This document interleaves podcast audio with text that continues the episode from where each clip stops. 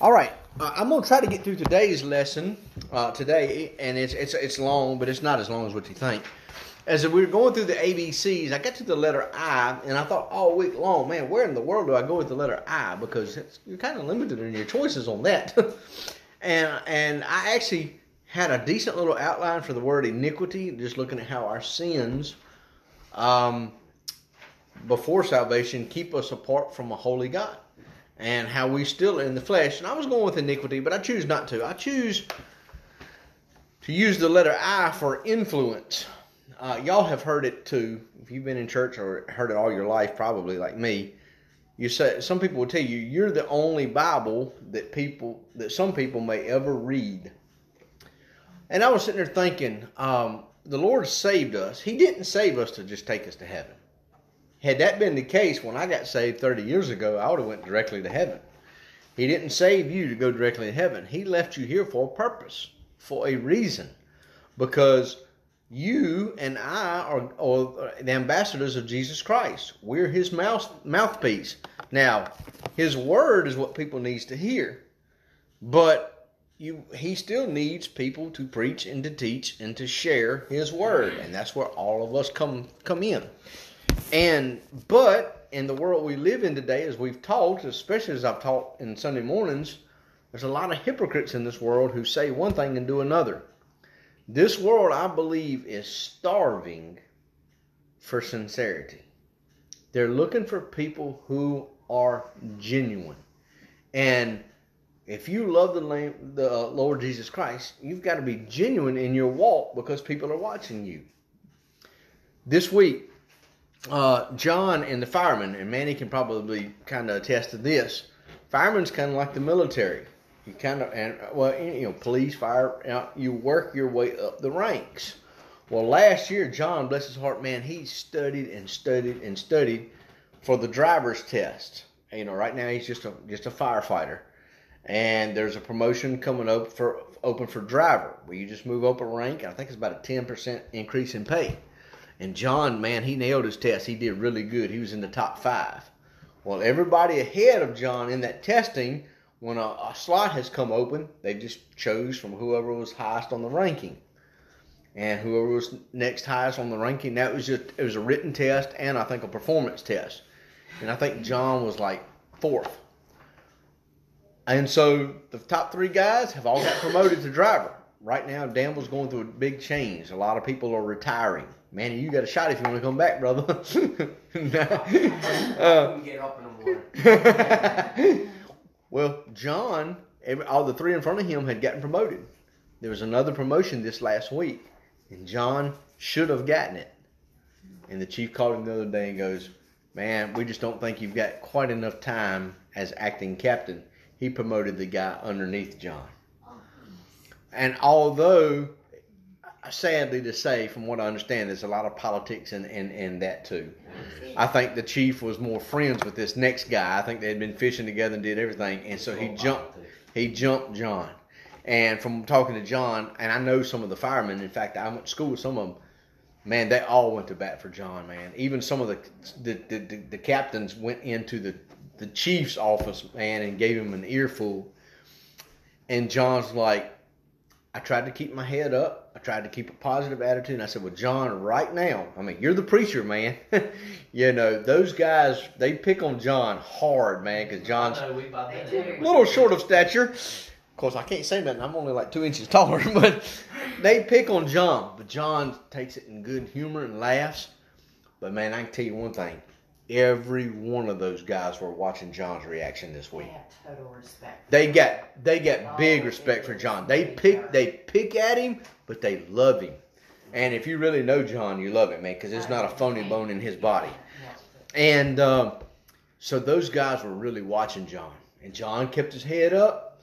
John kept a good attitude. When John saw the guy when they were changing shifts the other day, other day, I think John went up to him and shook the guy's hand who got promoted. He says, "Congratulations, hope you do well."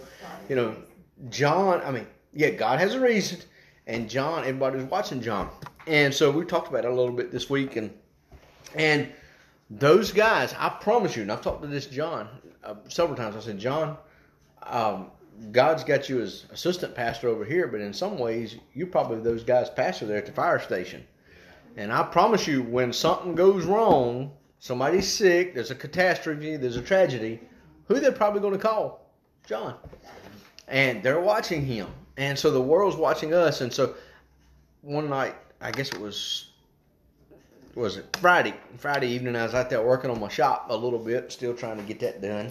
And if I'd quit adding projects to it, I probably would have it done by now. But I'm still working on it, and it just dawned on me. I thought, dude, that's the eye I need influence, because everybody's watching you, and what you do. It's easy to live for the Lord in the good times, but it is so much harder, but yet more effective when you live for the Lord in the bad times. I remember when we lost my mom. My mom had a burden for one of her coworkers there at DCC. My mom got diagnosed with cancer, and within six weeks, the Lord called her home. Man, boom.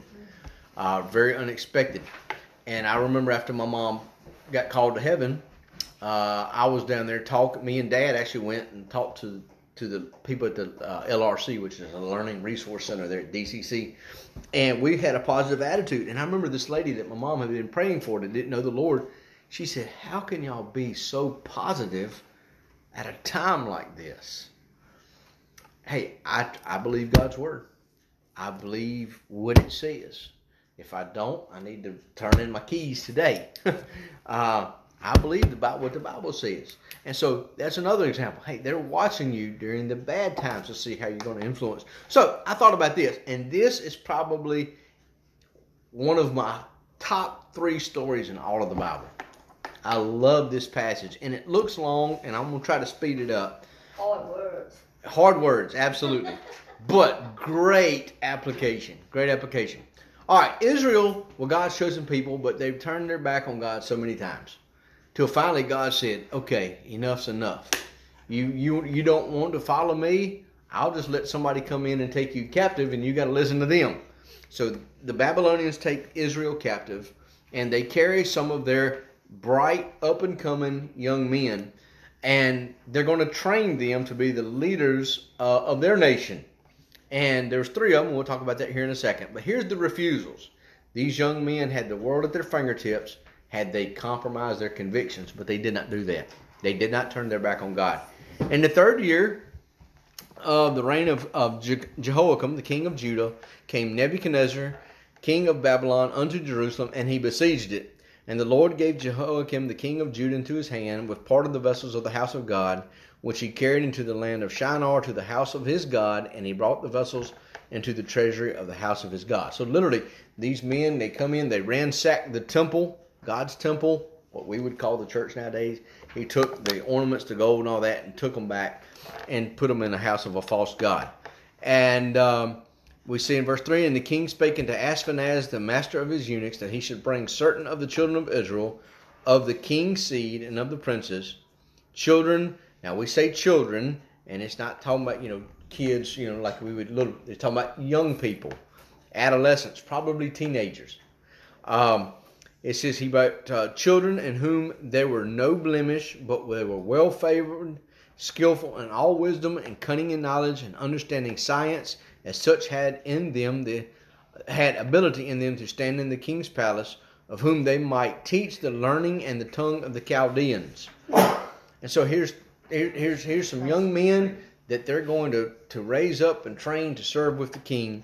It says, And the king appointed them a daily provisions of the king's meat and of the wine which he drank, and so nourished them three years, and at the end thereof they might stand before the king. So these guys went to school to serve the king, and the king was going to feed them and take good care of them. But a lot of times, you got to understand the cultures of that day. The food that the king ate may have been offered as a sacrifice to an idol. And the, the wine, which which we know wine has intoxicating uh, uh, intoxicants in them to mess with your mind. Uh, and so he was going to take care of them. Uh, and we'll see here in just a second. They said, No, we're not going to do that. Now, let's get back to verse 6. Now, among the children of, of Judah were uh, Daniel, Hananiah, Mishael, and Azariah, unto whom the prince of the eunuchs gave names, for, unto, for he gave unto Daniel the name Belteshazzar. Yes, this is Daniel of the lion's den. That's just later in the book of Daniel. So, unto Daniel he gave the name Belteshazzar, and unto Hananiah he gave him to Shadrach, to Mishael of Meshach, and to Azariah Abednego. Now, you've heard those names Shadrach, Meshach, and Abednego. You've heard them a lot. But that was their uh, Babylonian names or their Chaldean names. That really weren't their real names. Uh, I heard an old man one time say, You know, them guys are realtors. I'm like, What? He said, oh, "It's a funny guy." He goes, "Yeah, those three guys, those Hebrew boys, they were realtors." He said, "My shack, your shack, and a bungalow." Rock on, buddy. And uh, but it is uh, uh, there's the three guys, Shadrach, Meshach, and Abednego, along with Daniel. But verse number eight says, "But Daniel purposed in his heart that he would not defile himself with the portion of the king's meat, nor with the wine which he drank. Therefore he requested of the prince of eunuchs he might not defile himself." Now uh, who, who wouldn't want?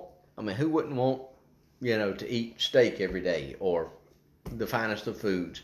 Uh, but he didn't do it because it may have been offered to an idol. He didn't drink the alcohol. And if if we had time, I could have looked at the rest of that passage. It said it said they gave him pulse and water, which is simply vegetables and water. And um, they didn't want to do that because this guy um, that we just read of, uh, Ashpenaz, uh, he says, "Man, if, if if them three are all strong, uh, the rest of them's all strong, and you three guys look like little weaklings, the king's gonna get mad at him." But God blessed them, and it says after those three years, after well, I think he tried it for ten days. Daniel and the three Hebrew other Shadrach, Meshach, and Abednego, their skin was fairer, they were more healthy than the others. So they had to make a choice to stand for the Lord or to follow the king. They'd made a choice to stand for the Lord. That was in verse number one. That was the first refusal. The second refusal we see is King, King Nebuchadnezzar. He thought a lot of himself. He thought so much of himself, he wanted he, he made him a 90 foot statue of gold uh, and wanted people to fall down and worship him. That's what we see in verse number one. Nebuchadnezzar the king made an image of gold whose height was three score cubits. That's around 90 feet if my math was right. And the breadth thereof was six cubits, and he set it up in the plain of Dura in the province of Babylon. Then Nebuchadnezzar the king sent together together the princes, the governors, and the captains, and the judges, and the treasurers, and counselors, and sheriffs, and all the rulers of the provinces to come to the dedication to the image which he had set up. Now I'm going through this a little fast because it's a lot to this, but I want you to understand.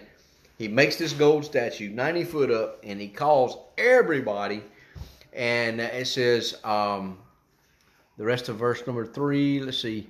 When they gathered together to the dedication of the image that Nebuchadnezzar the king had set up, when they stood before the image, he says in verse 4 Then the herald cried and said, To you it is a command, O people, nations, and languages, that at the time you hear the sound, and I'm going to say music, because these are a lot of different instruments, and they're repetitive all through that. So when you hear the music, um, um, it says, Ye shall fall down and worship the golden image that Nebuchadnezzar the king had set up. And whoso falleth not down and worshipeth, shall the same hour shall be cast in the burning in the midst of a burning fiery furnace. Uh, and so he says, "Hey, strike up the band, guys." They strike up the music. Everybody falls on their face, and which is symbolic of worship. Uh, there's a word in, in the Bible called prostrate. Prostrate, not prostate. That's what men have, but prostrate it means you fall on your face, on your knees, and it's just a picture of submission, of humility. So they're literally bowing down to this image. So everybody falls down and worships this image except Shadrach, Meshach, and Abednego. Now, Daniel, we don't know where Daniel was. He was probably on one of the king's errands or some important part of business. So he's not with him. But these three, but there, go figure, there was a tattletale in the bunch. Verse number three says, Thou, O king, hast made a decree that every man, when he shall hear the sound of the, let's just say music, and all kind of music, he shall fall down and worship the golden image. And whosoever falls not down and worshipeth, he shall be cast in the midst of the burning fiery furnace. And he says, And there are certain of the Jews have thou set over the affairs of the province of Babylon, Shadrach, Meshach, and Abednego. These men, O king, have not regarded thee, they serve not thy gods, nor worship the golden image which thou hast set up. Now, folks, this is a pretty big threat if you put yourself there. You either fall down and worship or you're going to be get roasted like a marshmallow. In a sense, that's what he said. You're going to be thrown in the middle of the fiery furnace. And so both times they refused to do what's wrong. Even though it would have been a lot easier, they refused. And so that was the refusal. Second, we see the rebuke. Then Nebuchadnezzar, in his rage and fury, commanded to bring Shadrach, Meshach, and Abednego, and they brought these men before the king. And most of the time, the king would have just cut their head off and thrown them in the fiery furnace. But apparently, these were three faithful men. So they go and they bring them before the king. And Nebuchadnezzar, verse 14, said unto them, Is it true, O Shadrach, Meshach, and Abednego, you do not serve my gods, nor worship the golden image which I have set up? Now, if ye be ready, that at that time ye shall hear the sound, again, the music, and all kinds of music, ye shall fall down and worship the image which I have made. Well, in other words, I guess he was trying to give them the benefit of the doubt. Maybe they just didn't hear it. uh, he says, Look, I'm going to give you a second chance. Maybe you didn't understand my, my, my command. When you hear the music, when I strike up the band, that's my loose translation, fall down and worship. Everything will be okay. But if you worship not, you shall be cast the same hour in the midst of the burning fiery furnace. And who is that God that shall deliver you out of my hands? So Nebuchadnezzar, man, he was kind of puffed up with himself. He thought he was the cat's meow.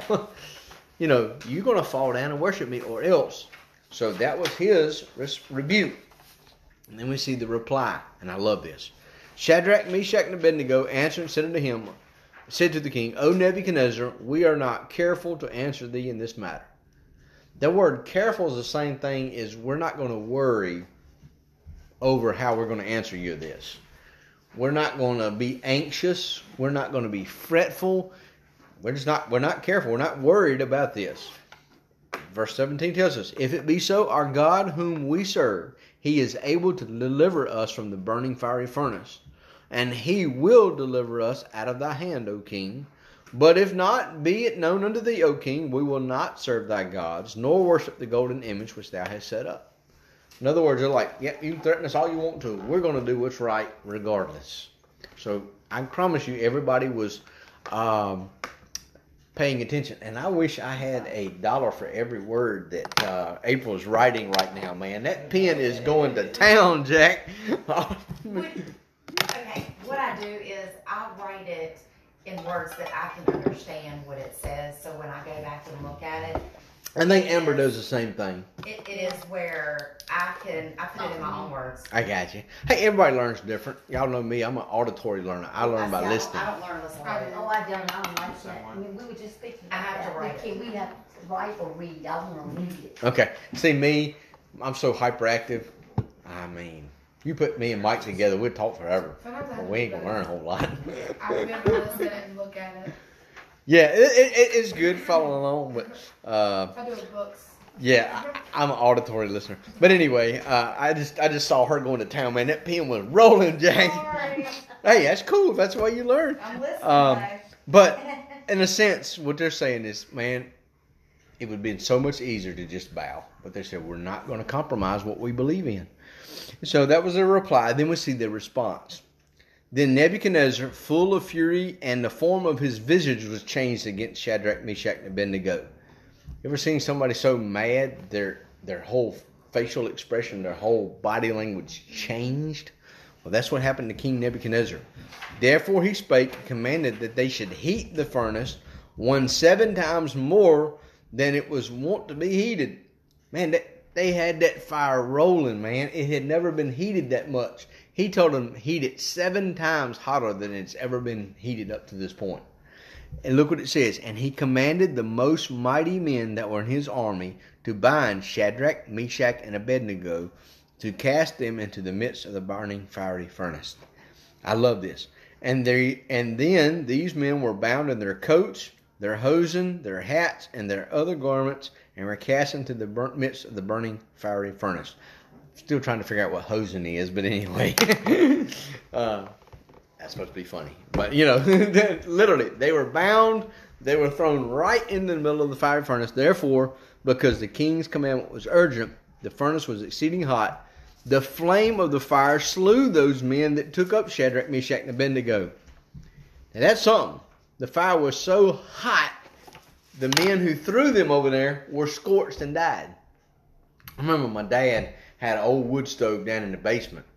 And I remember it was one of them old stoves where you open the side door, the cast iron door, you open it up. You had to be quick, throw that log in there, you're going to get burnt. and I remember seeing him doing that. And in fact, since he's passed away, when they when they passed away, man, I burnt a whole filing cabinet full of papers and receipts. I have no idea why they kept them. Some of them were from the 80s. so I got to, I just, man, several days I just kept that stove rolling, just chunked it in there. But it was so hot, the men who threw them in there were scorched and burnt to death. These three men, Shadrach, Meshach, and uh, Abednego, fell down in the midst of the burning fiery furnace. So we see the refusals, we see the rebuke, the reply, the response. I love this. Then the rescue. I love this. This is one of my favorite passages in all of Scripture. Then Nebuchadnezzar the king was astonished.